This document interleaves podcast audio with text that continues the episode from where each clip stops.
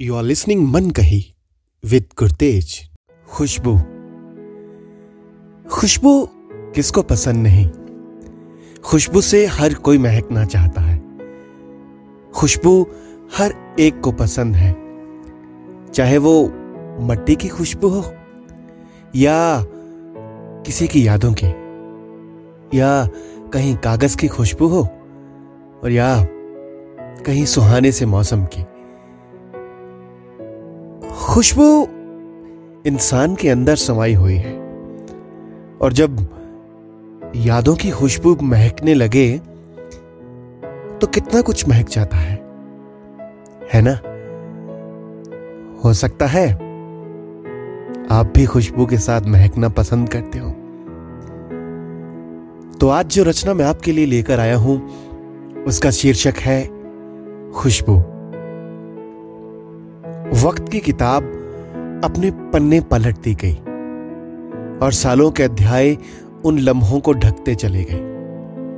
वो, जो उस समय तेरी हँसी की जो कविता मैंने लिखी थी ना, वो पता नहीं कहीं गुम हो गई। हाँ पर कुछ कुछ सतरें आज भी मेरे जहन में अंकित हुई पड़ी हैं। पर हैं तो वो अधूरी ना। लाख कोशिश की, पर वो तुम जैसी पूरी ना हो सकी। जैसे तुम छुप छुप के मिलने आती थी। याद है, एक बार जब ब्रिज पे तुम्हारी मांझी आ गई थी तो तुम तेज़ी से मेरा हाथ पकड़कर नीचे के लक्कड़ बाज़ार की ओर मुझे ले गई थी। पर गनीमत है कि उन्होंने हमें नहीं देखा। मुझे इस बात की खुशी हुई थी कि तुम मुझे छोड़कर नहीं भागी बल्कि मुझे साथ लेकर भागी थी। पता आज भी कभी कभी मैं उस कसावट को अपने हाथों में महसूस करता हूँ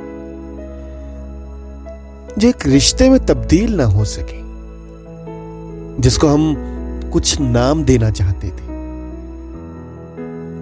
और आ, वो याद है, जब एक बार मैंने कहा था, रंजू, चलो आज कॉफ़ी पीने चलते हैं और कुछ खाते हैं। तब तुमने हँसते हुए कहा था, ओके, फॉलो मी। और मैं किसी बच्चे की तरह तुम्हारे पीछे चल दिया था। तो तुम मुझे रेलवे स्टेशन ले गई थी और फिर हमने वहाँ बैठ के उस खाने का लुत्फ लिया था वो जो चार रोटियाँ और सूखी लिंगड़ की सब्ज़ी तुम घर से बना के लाई थी। और ऊपर से स्टेशन की उफ कुल्हड़ वाली चाय।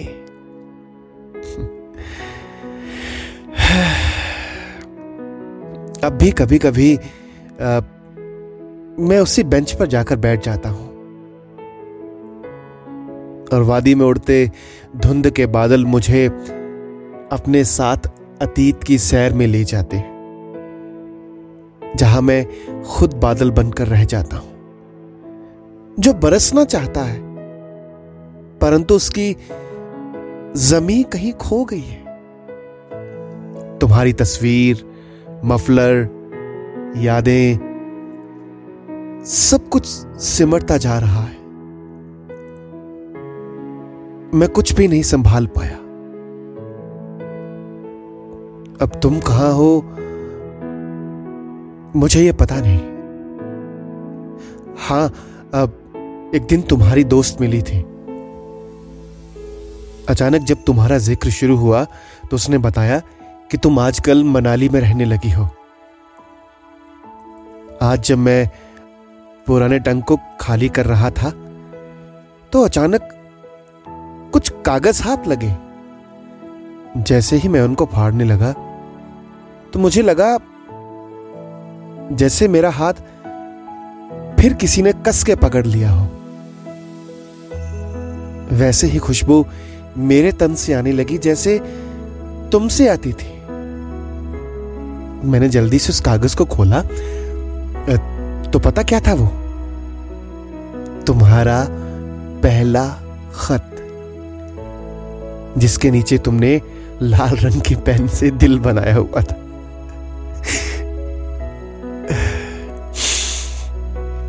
अचानक मैं फिर उसी रिज लक्कड़ बाज़ार आईआईएएस की यादों में खो गया।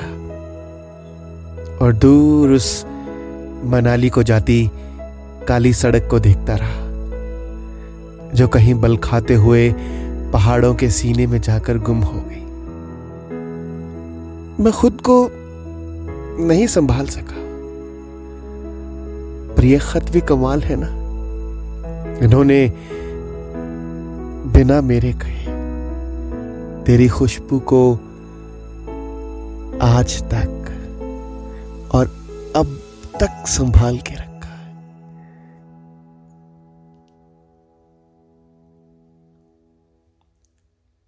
तो ये थी रचना, खुशबू। फिर किसी नई कविता, कहानी या रचना के साथ आपसे मुलाकात करूँगा। आपका दोस्त गुरतेज।